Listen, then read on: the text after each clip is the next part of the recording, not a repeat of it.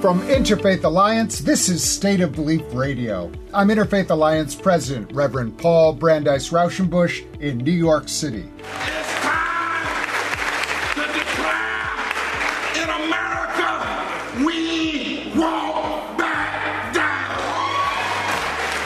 And we don't have to use violence. We don't have to use lies. We don't have to use meanness. And we don't have to be an insurrection. All we got to do is be a resurrection oh.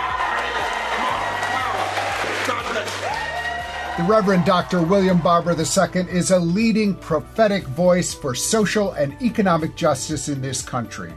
A powerful public speaker, legendary organizer, teacher, and author, he's a very sought after interview guest, and I am thrilled we will be talking to him on this week's show about his work and his insights for what is needed from American public religion at such a time as this. With this week's episode, we start a new era for State of Belief. We're partnering with Religion News Service, the leading religion journalism organization in the country, for distribution and expansion of the show. We hope the important conversations we produce each week will reach new audiences and contribute even more to the search for strategies and solutions to the very real challenges facing our nation. Now, this is very important. The podcast feed that you are listening to right now will be discontinued soon. Please be sure to subscribe to the new and improved podcast called The State of Belief at Apple Podcasts or your favorite podcast platform, or at stateofbelief.com slash new podcast. We have so much planned for the weeks and months ahead. I don't want you to miss out. Subscribe to The State of Belief today. State of Belief is made possible in great part by the generous support of our listeners. If you've made a donation, thank you for helping get these conversations heard by more people who need them. If you haven't pitched in yet, today is the day. So please do, and information on how you can help keep this show going is available at stateofbelief.com. And you can find out more about the work of Interfaith Alliance and join us at interfaithalliance.org. Now, before I introduce my first guest, I'm afraid I need to share some very sad news. On Wednesday, June 7th, the longtime original host of State of Belief, Interfaith Alliance President Emeritus, Reverend Dr. C. Welton Gaddy, passed away at the age of 81. Welton started this program in 2006 and hosted his last episode on May 21st, 2022. That wasn't the plan. He had hoped to be back. Welton loved State of Belief. He loved the conversations he conducted for it. He loved hearing from listeners, and he didn't feel ready to step down. But with his beloved wife, Judy, facing serious health challenges, Welton set everything else aside to become her full time caregiver, hoping things would get better, but they didn't. Welton himself was struck down by poor health earlier this year, and the recent months have been very difficult.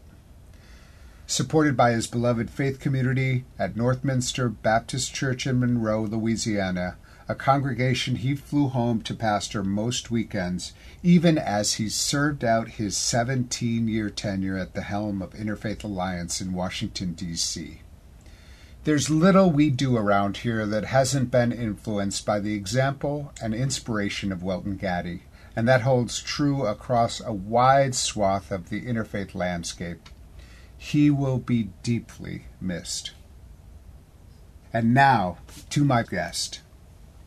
The Reverend Dr. William Barber II is a leading voice for faith based social and economic justice. Many Americans first got to know him as leader of the inspiring Moral Mondays movement in North Carolina. Today, he's president of Repairers of the Breach and co chair of the Poor People's Campaign, a national call for moral revival. He's also a pastor and founding director of the Center for Public Theology and Public Policy at Yale Divinity School, where he's also a professor. Bishop Barber is the author of four books most recently, we are called to be a movement. What a list. Good morning. I think that people who have seen you on the national stage do not understand how the pastoral and the one, you know, basically loving people as uh, as a religious figure, as a follower of Jesus, how that informs why you do all the work that you do. I don't want to put words in your mouth, but it feels to me really important that you have this pastoral grounding. Can you talk a little bit about that and how it's connected to the prophetic? Well, you know, I think about that in a number of different ways. You know, pastors, if you look at it from a biblical perspective, are called to take care of the sheep as under shepherds for Jesus, who is the shepherd. But when you care for sheep, you have to care for them in all of their ways. You have to care uh, when they cry, when they're fearful, when they uh, are hunted and hounded by forces around them. You have to try to, if you will, lead them into green pastures and and, and, and beside still waters, you got to walk with them through the valleys and the shadows of death. You know, that's part of what pastoring does. So a pastor really, uh, if you do it right, is sensitized to what the people are going through.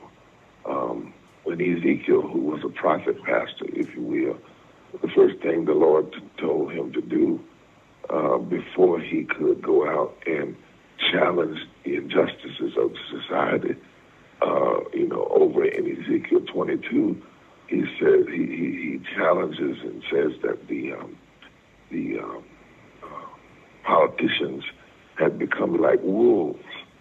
And but what was worse was that there were a group of priests, i.e., pastors, who had chosen the side of the powerful and the mm. wolves mm. rather than caring about the people. And because of that, the whole society was out of whack. Because of that, there was injustice and extortion and and and and then he says later on God says, I look for someone who would stand in the gap. But before all of that, God told Ezekiel, lay down among the people for seven days. And the imagery there is that you, you get your authority to speak against the injustices of the world will come out of your positioning with the people. Ugh. It reminds me, you know, the history of my own great grandfather, Walter Rauschenbusch, who was a pastor first and he was pastoring people in in Hell's Kitchen and it changed the way he viewed the Bible. It changed everything for him because his congregation was being crushed by industrialism and capitalism. And all of a sudden he went back to the Bible and said, "Oh, all the stuff I didn't see, as you so perfectly put it, laid down with the people and stayed there and saw with new eyes." I mean, I just think that as my father used to is that there are some, who also are pastors, there are some sermons that you don't even see until you are in the position uh, with the people. There's a pastoral discernment. Mm. And if you if you look at the life of Jesus, he came and dwelt among them. When you look at the movement of justice in this country, you look at, for instance, um, Garrison, who was not only uh, uh, who was an abolitionist, but also was a pastor. Or you look at Charles Finney, who led the Second Great Awakening, who went in his revival said, you have to give your life to Jesus and, and be against slavery. Grew out of him being a pastor. Martin King was a pastor. Walter Rauschenbusch, as you said, was a pastor. And so for me, being a pastor for all of these years, you know, I, I wrote something one time that to be a pastor on the one hand, but then not be concerned about the public policy injustices that are occurring and happening to the people is to engage in pastoral malpractice. Uh, doctoral hmm. degree was in pastoral care and public policy. And so, as a pastor these years, for me, people not having health care and dying because they're not having health care is not eerie it is actually a practice. I have had to bury those people. Yes. As well as other pastors, people struggling because they don't have a living wage. Right. And all of the trauma that it creates inside the family. I've mm. had to pastor people and see that. people um, having being shot, you know, wrongly by the police, or or dying from what now we know is the fourth leading cause of death today, which is poverty, higher than homicide. Oh my God! When we stand and speak, it comes out of uh, uh, that experience. Uh, yes, and and I think it gives an added um, credibility. I'm not suggesting other folks don't have it, but there is a place from which, when you are a pastor, a priest, and prophet, and called to operate in those that those realms, you see the world and the people at a different level. Which is one of the reasons why I'm so deeply concerned. Right. I see so-called uh, people calling themselves evangelical, and they claim to be pastors, but they're so isolated from the people somehow or another that they just ignore the injustices and even ignore, lastly, what Jesus said should be the ultimate um, um, uh, philosophy of someone claiming to speak in his name or to be a pastor. This Is the Spirit of the Lord is upon me to preach good news to the poor. You know, that, that was his opening ministry statement. And at the end, his closing statement was, you're going to be judged. The nations will be judged by how you treat the least of these. Mm-hmm. Somehow, I don't. Uh, it, it's troubling. Yeah. Jesus could open that way and end that way. More than 2,000 scriptures in the Bible speak to how we treat the least of these, the poor, those are the margins. And yet, recently, a couple of years ago, the Pew Foundation did a study, and poverty did not even register in what was being preached by pastors in the American pulpit. I mean, it, it is. Uh, I think it's pastoral malfeasance is is an excellent word for it. I let me be among the many who are taking this moment to congratulate you on your ministry. I, I know that that is a uh, a road that is hard, gratifying, um, beautiful, and and and terribly um, it just filled with emotion because you are living with the emotion of your people, of your congregation. So, congratulations on all those years of ministry. You come to this with a prophetic vision and pastoral care. Where did you get that? Where would you say if you went, you know, looked back on your life and said, when was the first time I kind of began to see this this with the eyes that I have that are continue to guide me today. Can you just bring us back a little bit into the formation of Bishop Barber? Well, I was born on August 30th, 1963, two days after the March on Washington. My father was scheduled to be in Washington, D.C., but did not go because the doctors said that my mother would uh, deliver, and she did, in fact, go into labor uh, on the 27th, and then they stopped. The labor pains kind of stopped. Now, the running um, joke in my family was that I said, uh, let's see how this march on Washington goes before I come into the world. on the 28th. And, you know, when after I was born, 15 days later, uh, racists were blowing up babies in Sunday school. Mm. When the the, the uh, Birmingham, the Birmingham yeah. at the 16th Street Baptist Church. And later I would learn that my father, who was a pastor, uh, my mother wrestled deeply with that. In other words, what should be uh, his role? Uh, I was just a child when they made a decision as a baby to come back to the South, come back to the South as a pastor uh, he was called and asked would he come back and help desegregate schools because even though it was 63 and the Brown decision had happened in 54, schools in the South were still segregated. And my father made a pastoral decision to do that, to come back. So in some ways, I was born into the movement and into a family that made a decision from the perspective of being a pastor, being a preacher, because my father had gone to Indianapolis to be trained at Butler, Butler uh, College and a Christian Theological Seminary.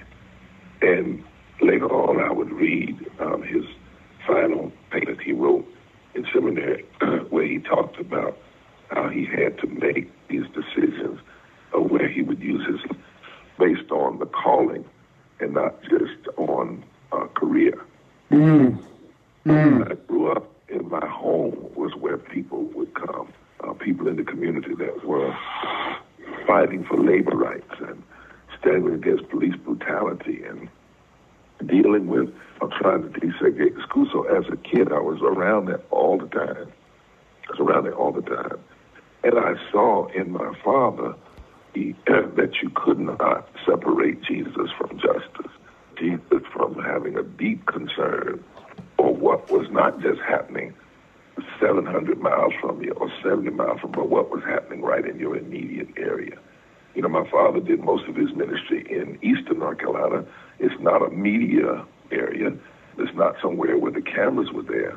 So I learned too that this work, you should be doing it not because you get notoriety, but because you have a sense of calling and a sense of anointing uh, to do this work. I think so for my father is one the first place. The second place is when I went to seminary.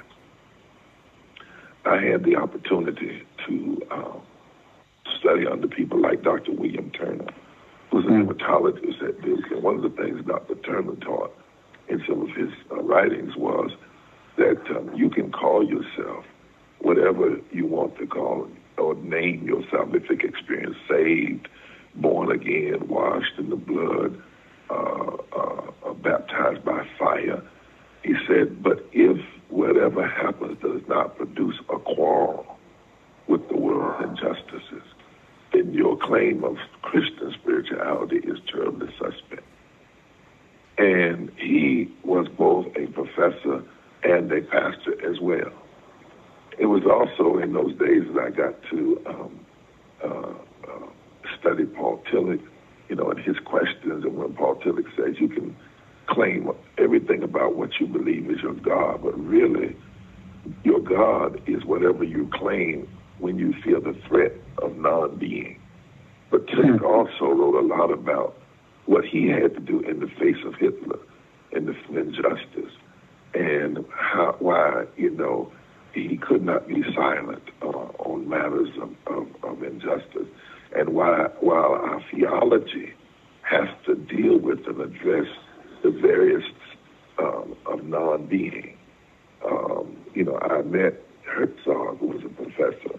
Wow. Uh, uh, God walk and God talk. That we have mm. to have more than God talk, God walk. you know, I, had ch- I was had a chance to study under people like C. Eric Lincoln, great Christian sociologist, and he wrote a little book uh, called The Continuing American Dilemma that was in addition to um, Marty L's book on the American, where he talked about the difference between Christianity and Americanity. Mm. Uh, required to to challenge the Americanity that attempts to subvert put the flag over the scriptures. oh well, we you know don't we don't we see some of that right now? I mean, with Christian nationalism and you know people people waving Jesus banners as they attack the Capitol and you know try to hunt down legislators. I mean it, that that's a real thing.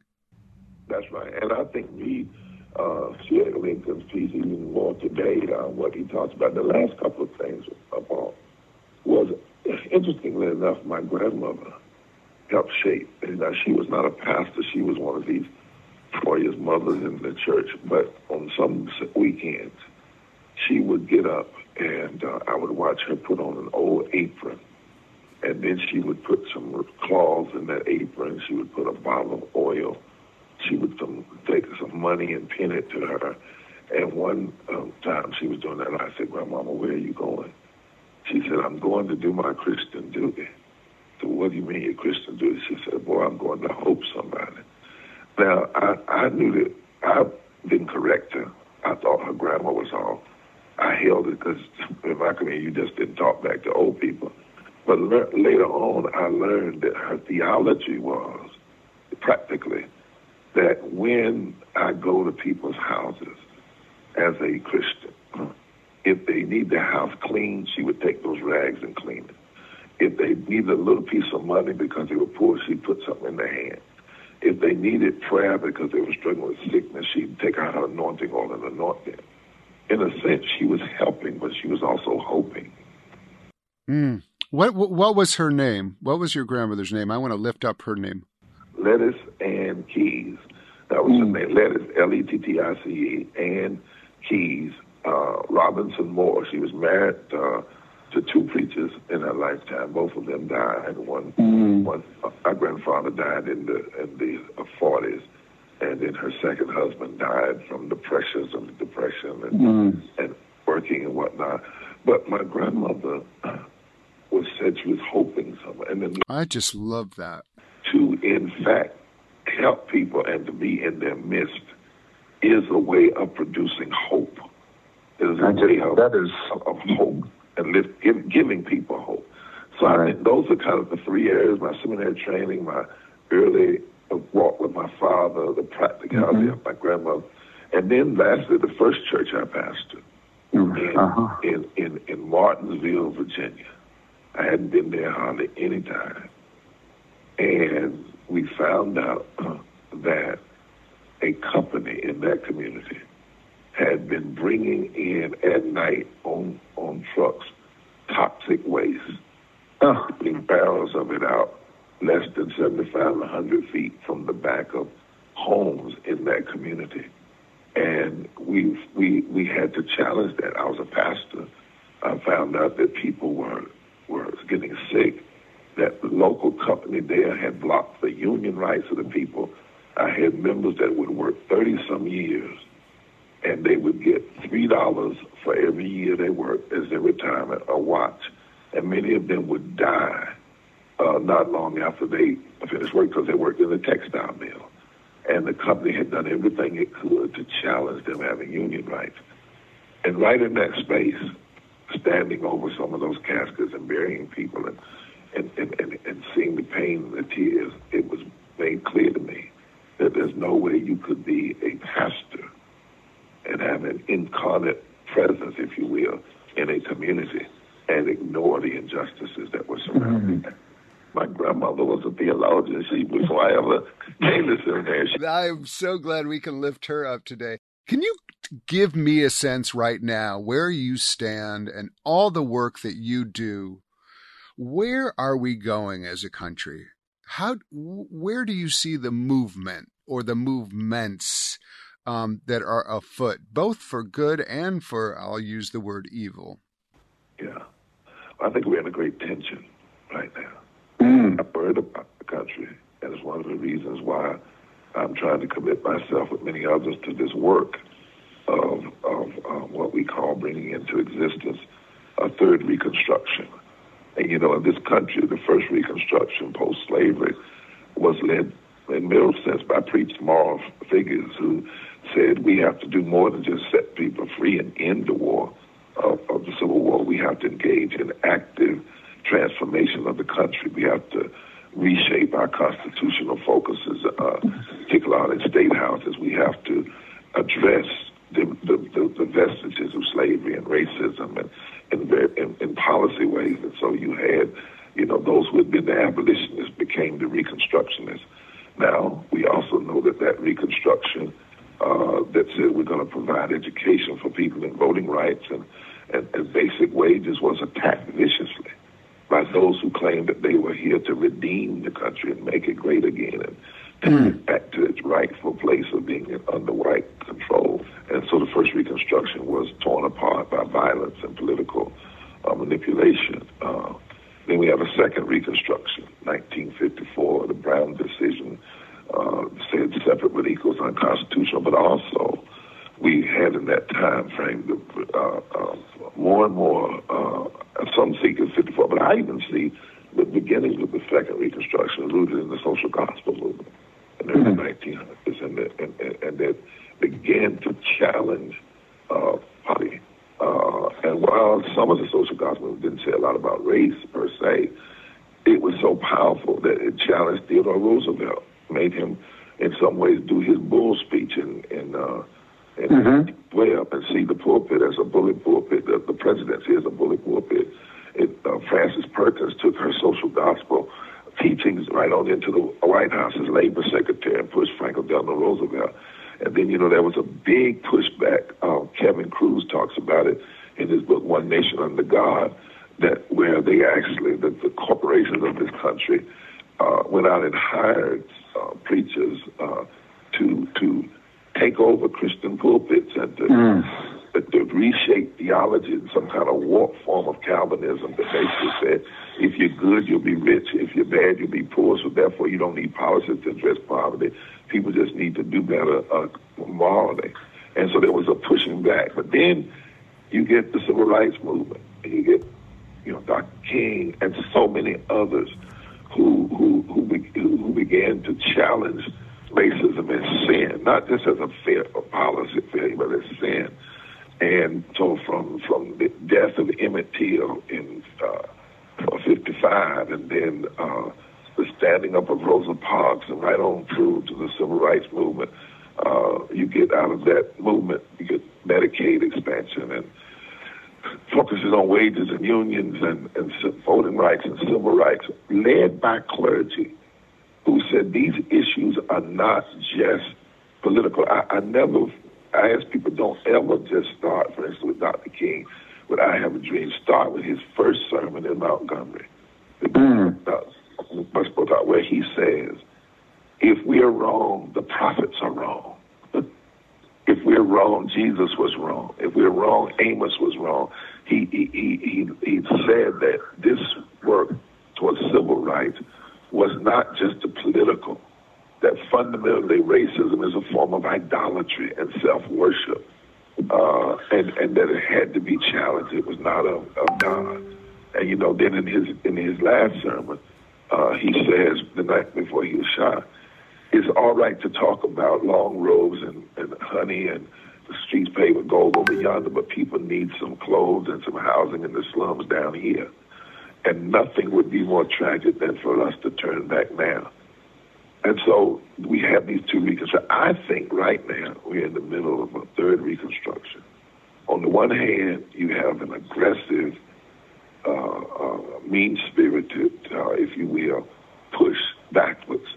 And, and once again, we see what we saw in slavery, and we see what we saw in Jim Crow area is an attempt to hijack the faith and wrap it around injustice and make the injustice right.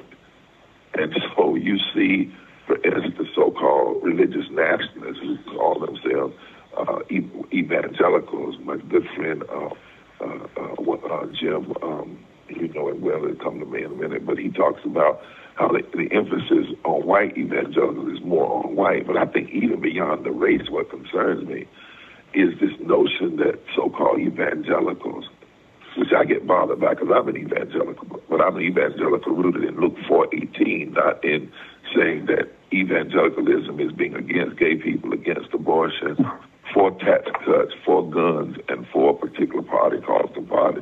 That's not evangelicalism. That is another attempt to hijack the faith and use the faith in the, the service of injustice and meanness and racism and, and homophobia and and and uh, xenophobia and all of those things. Right. That's one hand, and it's very serious. I mean, you saw how people attempted to to put faith and religion as justification for January 6th. Yeah, unbelievable. Right, unbelievable, and how they're using it in so many other ways to justify so many other parts. But on the other hand, we have this rise. If you look, uh, it's not just in the church, but I, but in, for instance, the Poor People's Campaign, the National Call for Moral Revival, that's undergirded by the work we do at Repairers of the Breach. People are coming. Last June, June 18th of last year, over 150,000 uh, millions online, over 25 religious denominations came together with the poor on Pennsylvania Avenue to say to this nation, for your sake, for the soul of this nation, address systemic poverty. Yeah. 40 million people in this country living in poverty. Fourth leading cause that you must address racism, you must address ecological devastation, denial of health care, the war economy, and the false moral narrative of religious nationalism. So we're in a tension moment.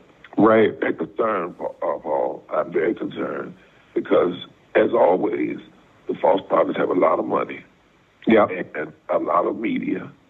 And sometimes the corporate media helps them rather than, than critiques them the way it should be. But as I move across this country and I see people from the hills of West Virginia to the delta of Mississippi to, to California to the Carolinas to Kentucky and uh, Kansas farmers and all over, there is something rising. Uh, uh, there's a there's a stirring in the valley of dry bones, if you will. Mm. There's a kind of resurrection of the spirit of justice and love and and, and Jesus and, and, and wanting to say we will not give up on the Yeah. over, over Yeah. yeah. But I think I think that you know part of what you named, in addition to all of the the hopefulness, is that there we are up against a very well funded, coordinated, uh, and uh, intentional effort to wrest religion, take away religion um, from the people, and use it as a force for nationalism, for for violence, for greed. I mean, people are really. It, I, I think you you've named you named. We are we are at one of those moments where America is going to is going to make a decision, or a decision will be made for us. Coming up next, more with the Reverend Dr. William Barber II. If you miss any part of today's program, you can hear full episodes of State of Belief anytime on our website.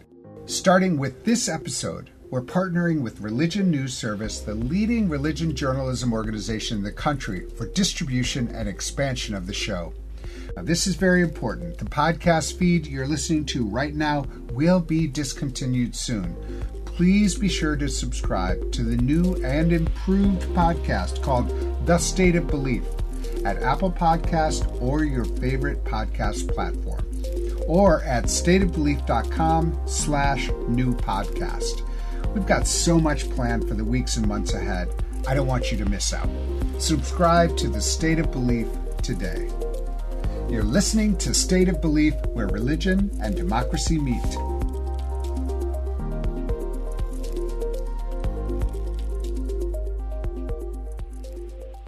I'm Reverend Paul Brandeis Raushenbush. My guest is the Reverend Dr. William Barber II of the Poor People's Campaign. I'm, I'm going to take a moment right now uh, to make sure that everybody does know about the Poor People's Campaign and the Repairers of the Breach. Um, these are both area. These are both incredible organizations and movements that our listeners can get involved with. And I encourage everyone to do so because we need to show up for one another. And I'm, I'm going to just say something that I don't think everybody fully understands.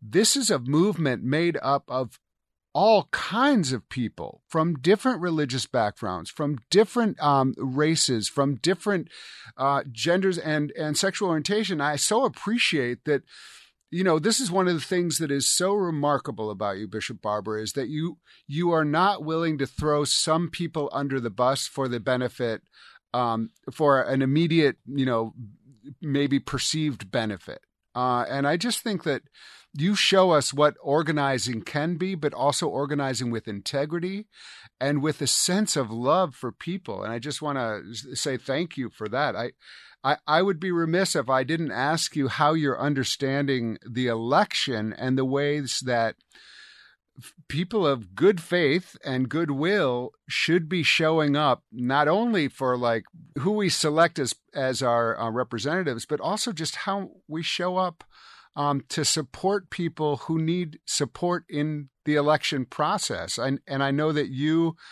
um, and Reverend Liz have, have both been involved with that. So, can you talk, talk a little bit about how you're understanding this election season we're about to go into and hopefully give us a good word because there's a lot of grimness out there?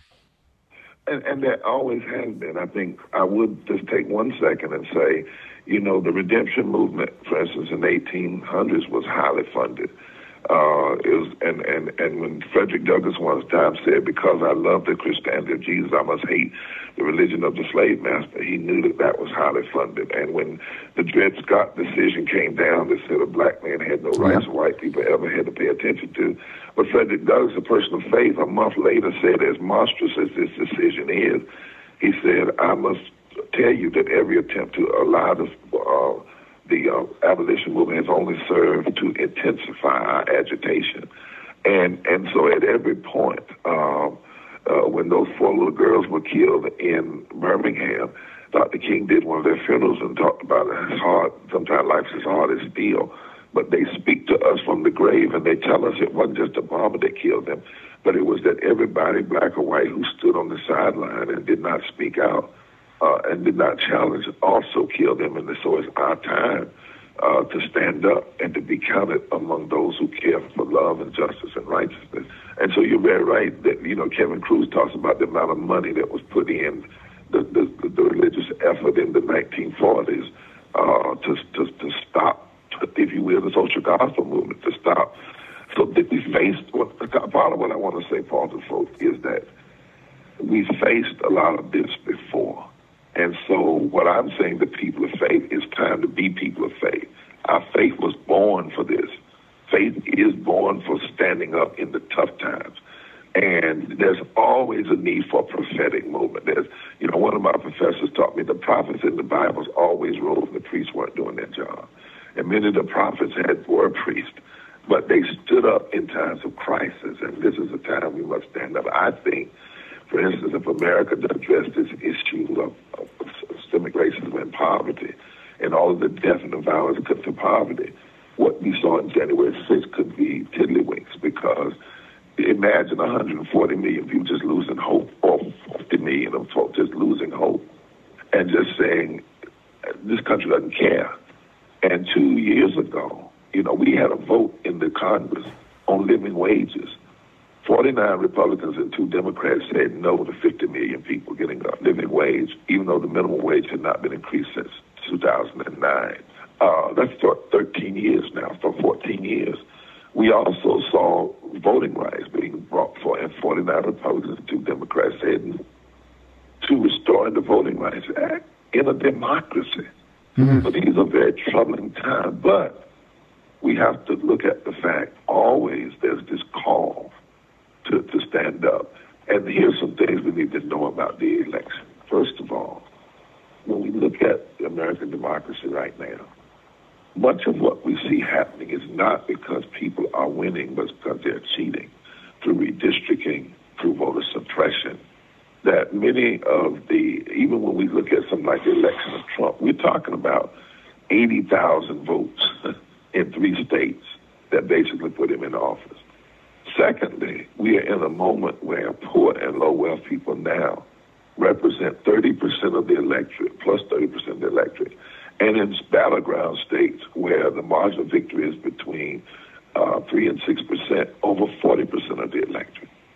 Thirdly, we know that there's not a state in this country if 25% of poor and low wealth people would be organized around an agenda to address systemic racism and pay a living wage and guarantee people health care and address the enormous ungodly sums of money we put in, still put into the war economy, that 25% could fundamentally shift every election. In fact, we have data now that shows that in North Carolina it's 19%. 19% of poor low-wealth voters who are already registered, who have not voted, who just said, I'm not, I don't care anymore because they don't see change, and they don't have politicians coming and visiting them and talking about poverty and these issues. If they were to say whether they talk or not, we're going to stand up and participate. 19% of those who didn't vote could, re, could would overcome any margin of victory in the last two elections.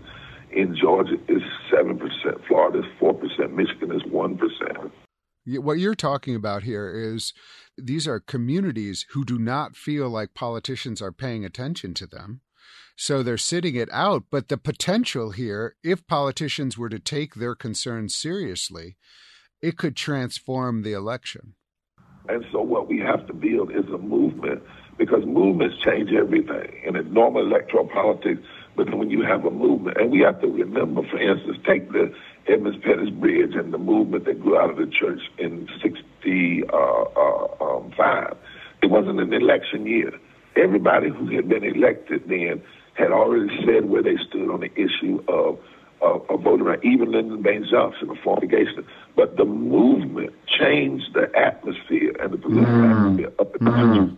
And mm-hmm. they got passed in a non-election year what the politicians had already said they weren't going to do. What I'm saying is people of faith who, who understand, you know, faith of the mustard seed and who understand that there are these realities in the Bible, the, the, the, the dry bones analysis, the, the, the, what Psalms 118 says, the stones that the builders rejected and now become the chief cornerstone. Well, we're in that moment. The poor and low wealth people and their allies, religious and otherwise, make up a powerful rejected stone that can now be the chief cornerstone in the building of a new society. Mm-hmm. Many of the people who don't vote, I've gone all this country, we've done studies and critical data. The first reason is not voter suppression, it is nobody talks to us. Mm. Whether, whether, it's in, whether it's in Harlan, Kentucky, when I spent time with people, or whether it's in El Paso, Texas, or in Ohio, the number one reason poor low wealth persons of any race and creed and color who don't vote don't vote because they said nobody cares about it. Our Darling community, that politician hasn't visited us, Democrat or Republican, in 30 years. I am mm. at Virginia meeting with women who every Tuesday sell tacos so they can get enough money in their community fund to help one another during their menstrual cycles afford the the the, the, the um, uh, feminine things that they need. These women, some of them had sat out. They said, Madison, nobody cares about us. We're mm. going in those communities and saying, but wait a minute. What if the issue is not so much not whether they care about you, but but that you have the power to reshape, to be the clone of a new reality? What if you have the power to be like the Valley of Dry? What if you have the power to bring a political res- uh, uh, uh, Pentecost into reality? What if, mm. what if it's not about Democrat, Republican, but about our faith, about who we are as people? And people are beginning to see that. And I just left a tour with Bernie Sanders. Uh, he asked me to go on a three-state tour: South, South Carolina, uh, uh, North Carolina, Tennessee, to talk about living wages, moral issue, not as a Democrat, Republican, or liberal or conservative but to talk about what the scriptures say, what the Constitution say about the laborers worthy of their hire and paying people a living wage and, and loosing the chains of evil, which is what Isaiah says when you don't pay people a living wage. The audiences were packed with wow. folk, white folk, brown folk, Latino folk, gay folk, straight folk, young folk. And I was amazed at the number of young folk. And here I am, a preacher, talking to these. I'm looking at these young faces, and people saying that these young folk don't have spirituality, and I hear them saying, "Amen." And, I'm, and, I'm, walking them through the scriptures. Right. I'm walking right. through the Constitution. It's listen, not listen, they listen. Are irreligious. Know, they just yeah. don't want to be a part of the religion of injustice. Exactly. I, I, I remember, uh, you know, offering the commencement at, at Colgate Rochester uh, Crozer Divinity School up there. And I just said, you know, I'm happy people being whoever they want, but my problem is people. Ha- a lot of people out there have not met the Jesus that I know because the other there's another voice that's being so loud that's turning people off. And I, you know, I'm I'm not like I'm not trying to use this as an evangelical moment. I just think what you're offering them is actually at least they can meet someone who represents the faith, and I I, I certainly um, I certainly appreciate that. I did want to have a chance to ask you about kind of the future and this Yale Center for Public Theology and Public Policy. Can you can you tell us a little bit about like how that happened well, and how you're what? I got in trouble years ago. Oh, did you? One morning, and I asked the Lord if He would allow me to have the ability to touch at least 10 to 20 ministers in my lifetime, clergy. Uh, and hopefully be able to mentor them in a way that they would be able to do what I tried to do even better.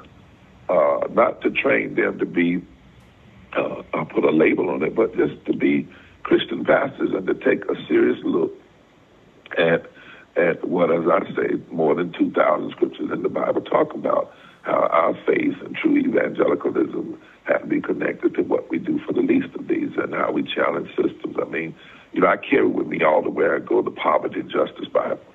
It's the Bible that has all the scriptures marked and that some young folk one, one time cut all the passages out that had to do with love and justice and mercy toward at least the least, and the Bible literally fell apart. So I keep that Bible hmm. with me. And when I opened my first class at Yale uh, for the center, I'll tell you what it, the center's going to be doing. I had in a cellophane bag all of those scriptures cut out, and I had the Bible that they were cut out of, and I poured them out on the table and laid the Bible out. And some of the students literally started crying. And I said, This is what we do to the scriptures when we don't talk about the poor, and more important, to be engaged in challenging the policies and the systems that create poverty and hatred and injustice. We literally cut the Bible to shreds. Mm. And oh my God! And so, but what was amazing to me in this center is it's almost as though the Lord said, "Okay, uh, since you want to help train, I'm going to open it up not for you to be able to train maybe ten or twenty, but maybe two hundred to thousand over a period of time. And so I'm leaving the pastorate to be at the Center for Public Policy and Public Theology. I went there and, and, and, and Yale invited us to come. And you know, there's history that Howard Thurman was at Howard University, Niebuhr was at Yale. And years ago in the 40s, they came together to develop a religious institute with the intentionality of raising up the clergy that would challenge Jim Crow through the lens of the uh, radical and militant love of theology of Jesus Christ. One of two of their students early on was Martin King and James Lofton. Wow. And most, a lot of people don't even know that history. And so this center, the Yale Center for Public Policy and Public Theology, sometimes they call it the Barber Center, is designed to take what I've tried to learn and study all these years and to put it in a center for training uh, seminarians, uh, uh, undergraduate students, to put together economists, theologians, biblicists, sociologists, public health people in the same room to examine policy, to look at policy, to create policy. Every two years, we're going to have a major, major forum right in the middle of a presidential election. What should really be the moral issues that should be a part of the presidential and the dialogue about who we are electing uh, to the various offices. We have a summer program to engage students uh, with through Repairers of the Breach with practical um, uh, placement where there are pastors actually engaged not only in pulpit ministry but in prophetic uh, social justice ministry in the community. Uh, this center, the goal is uh, is that eventually will develop into a full institute we will offer courses. We will offer policy analysis. Uh, and as I said, undergraduates and graduate students, because what was interesting to me, Paul, is we got on campus. Uh, the undergraduate students call, called us and we want to talk to you. Mm. Undergrad at Yale. And I said, oh, they want to talk to a country preacher from the South? Yes. and I did a lecture this past spring and it came out in the Yale paper that one of the young folk that came to the lecture said, I came there as an atheist. And then I heard this Jesus, and I'm, I'm, I'm not atheist. I'm rethinking my whole. I mean, this has happened this this past um, spring, and when we started the class, we, you know, we were told that we might have a few students for the first one so many students showed up that we couldn't even keep all of them. There's this hunger, and yes. in fact, my hope has been buoyed being among these these young folks. So my work is going to be there, and with repairs. I'm, I'm a full professor, uh, professor, excuse me, of, of practical uh, uh, uh, theology, and and and I said to them, now I can't come in the academy and lead the work in the community because I would be undermining the very thing you, you I'm coming to teach about. It has to be both and. It's kind of like a surgeon at a, at a school who teaches surgery on Monday and practices surgery on Tuesday, then teaches surgery on Wednesday practice. and so that's the model that we're using in the Center. We're one semester old. Uh, we've had tremendous, tremendous uh, uh, uh support. Uh, I hope to bring you up. We're going to do a special lecture on on, on Walter Rauschenbusch and what his theologies ought to mean to us today. You know, I introduced the students, many of them who did not know about Walter Rauschenbusch, did not know about the social gospel movement in one of my classes this semester. Mm. But I think every seminary. Well, I listen. This sounds so good, and Yale is so fortunate to have you be a part of its broader mission. Uh, this is extraordinary. Um, you, and you know the history, right? You know that the history of Yale is that the former president, the very first president, was a apologist for slavery, and so 200 years later, to have this center at Yale, you know, and to be talking about developing even a master's of public policy and public theology. And not, and I'm not going to. Let me just say this, Paul, because it's important. Because someone, when I when I came to the school, they said, "Well, he walks in the tradition, you know, of Dr. King." I said, "Uh-uh, don't limit a person just because of their skin." I love Dr. King, studied Dr. King, but this tradition goes all the way back to the prophets. It goes all the way back to the abolitionists, white and black. It goes all the way back to the social gospel movement. It goes all the way back to to even uh, women like you know Harriet Tubman and others. And, and and I had to say to them, this is not about a center that will just deal with racism. This is about a center that will look at public policy through the deep wells of theology and faith and our deep moral convictions of both faith and the Constitution. All policy. Right? Mm, mm. All, not just yes. some policy. Yes. Yes. No, that is, I mean, th- you know, what we're doing at Interfaith Alliance now is really looking at like, let's look at American democracy, the project of achieving our country, as Baldwin said, and um, imagine the role that religion should be playing as opposed to what sometimes the role that religion has played um, recognizing the good and also what still needs to be done better. And I, I just am so grateful to you and um, you know, for the wisdom of Yale with all its history. I think that that's part of the, that's also part of the story is that you're willing to come there and be part of their redemption, frankly, and, and show that there, you know, there is a way that a place like Yale can, can be redeemed for its past sins. And that's like an important lesson uh, also for our country. You know, in, in this age where people are trying to erase history, you know, and not, you know, and, and insist that it's, we're too fragile to look at our history. And in, and that's like one of the most pernicious, um, things that's going on right now is we don't want to look at our history because it might hurt some feelings. Instead, what you're offering to Yale is we're going to look squarely at history, and yet we're going to try to redeem it. You know, and I think it's something else. I want to add another critique yeah. looking at history and, and, and be a biblicist for a moment. See, because I think not only do people, so the forces that don't want to look at history uh, are afraid of feelings being hurt, I think afraid of hearts being changed. Mm.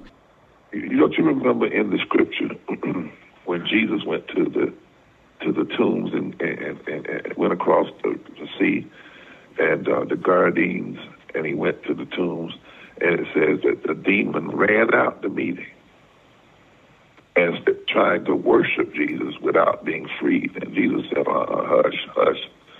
And then he began to ask the question, "What's your name?" He made the demon face himself, and he says, "Legions." And then Jesus was able to cast that demon out. Then the man was freed. You know, mm-hmm. but there was a sense in which the demon didn't want to face its its origin. Mm-hmm. Mm-hmm. Uh, That's right. There's a there's a sense in which I think I uh, see a lot of people that don't want to face history, particularly racial history and other. It is number one, they already set children many times refusing to go along with, with some of their past history and sins. I could tell you a story about that. But they know the power of a changed heart. Uh, you know, mm-hmm. remember when Jonah was sent And Jonah said, I don't want to go to Nineveh because just as soon as I go there and start talking about you, God, the, the Ninevites are going to change. I think there are people literally afraid of the history being taught in a way that it will cause people to see what's right. going on and why it needs to be changed. They're more right. not only about being offended, but about right. being, being driven to repentance, right? The, right. They're, and it makes no sense. I was looking at the guy who was DeSantis, who, by the way, you think about a place like Yale. DeSantis went to Yale, so did Marian Wright Edelman. mm, yes.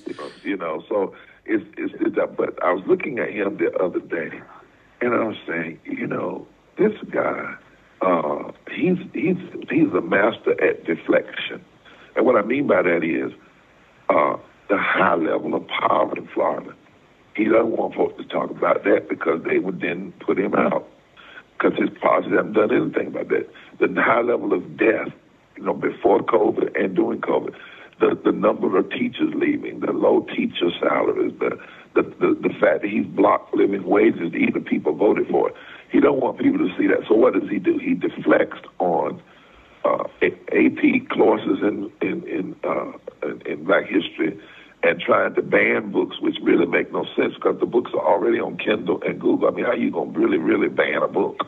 but in, in the times in which we live. But all of that is a deflection because he knows that if the people, and I'm not just talking about black people, all people, really examine his policies over against our deepest constitutional values and our deepest moral religious values and over against the damage that his policies have done to everyday people they won't accept his his leadership. He right. knows that right. when he first got elected, he got barely two. He was only elected by about one point seven percent of the vote, Paul.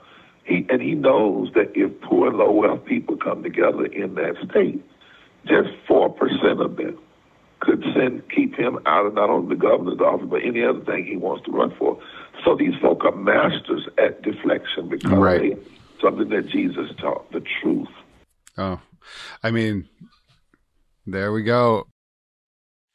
Bishop Barber, thank you so much for speaking with us on State of Belief and for all that you are doing for our nation and the many, many people within it who you inspire and also who may not even know about you, but your work is touching them and their lives. So thank you so much for all of your wisdom and hoping all of us today. The Reverend Dr. William Barber II is president of Repairers of the Breach and co chair of the Poor People's Campaign, a national call for moral revival. And that's all the time we have for this week's State of Belief. Starting with this episode, we're partnering with Religion News Service, the leading religion journalism organization in the country, for distribution and expansion of the show. We hope the important conversations we produce each week will reach new audiences and contribute even more to the search for strategies and solutions to the very real challenges facing our nation. Now, this is very important. The podcast feed you're listening to right now will be discontinued soon. Please be sure to subscribe to the new and improved podcast called The State of Belief at Apple Podcast or your favorite podcast platform, or at stateofbelief.com slash new podcast. We've got so much planned for the weeks and months ahead. I don't want you to miss out. Subscribe to the State of Belief today. We need your help keeping the State of Belief on the air. I hope you'll consider being a partner in this crucial work by making a financial contribution today. Information on how to donate is available at stateofbelief.com. That's stateofbelief.com. And you can also be part of making sure informative and encouraging voices like these are heard by sharing this program with family and friends. Let's get more people listening and more people taking part, both on and off the air. And join the conversation. Follow us on Facebook and Twitter at State of Belief and share State of Belief with the people in your life. State of Belief is produced by Ray Kirstein and is a production of Interfaith Alliance. Become a member today at interfaithalliance.org. Now be sure to join us next week with June LGBTQI plus Pride Month well underway. We'll hear from an all star group of faith and other leaders committed to taking part in the Faith for Pride campaign. I can't wait. Until then, I'm Paul Raushenbush on The State of Belief, where religion and democracy meet.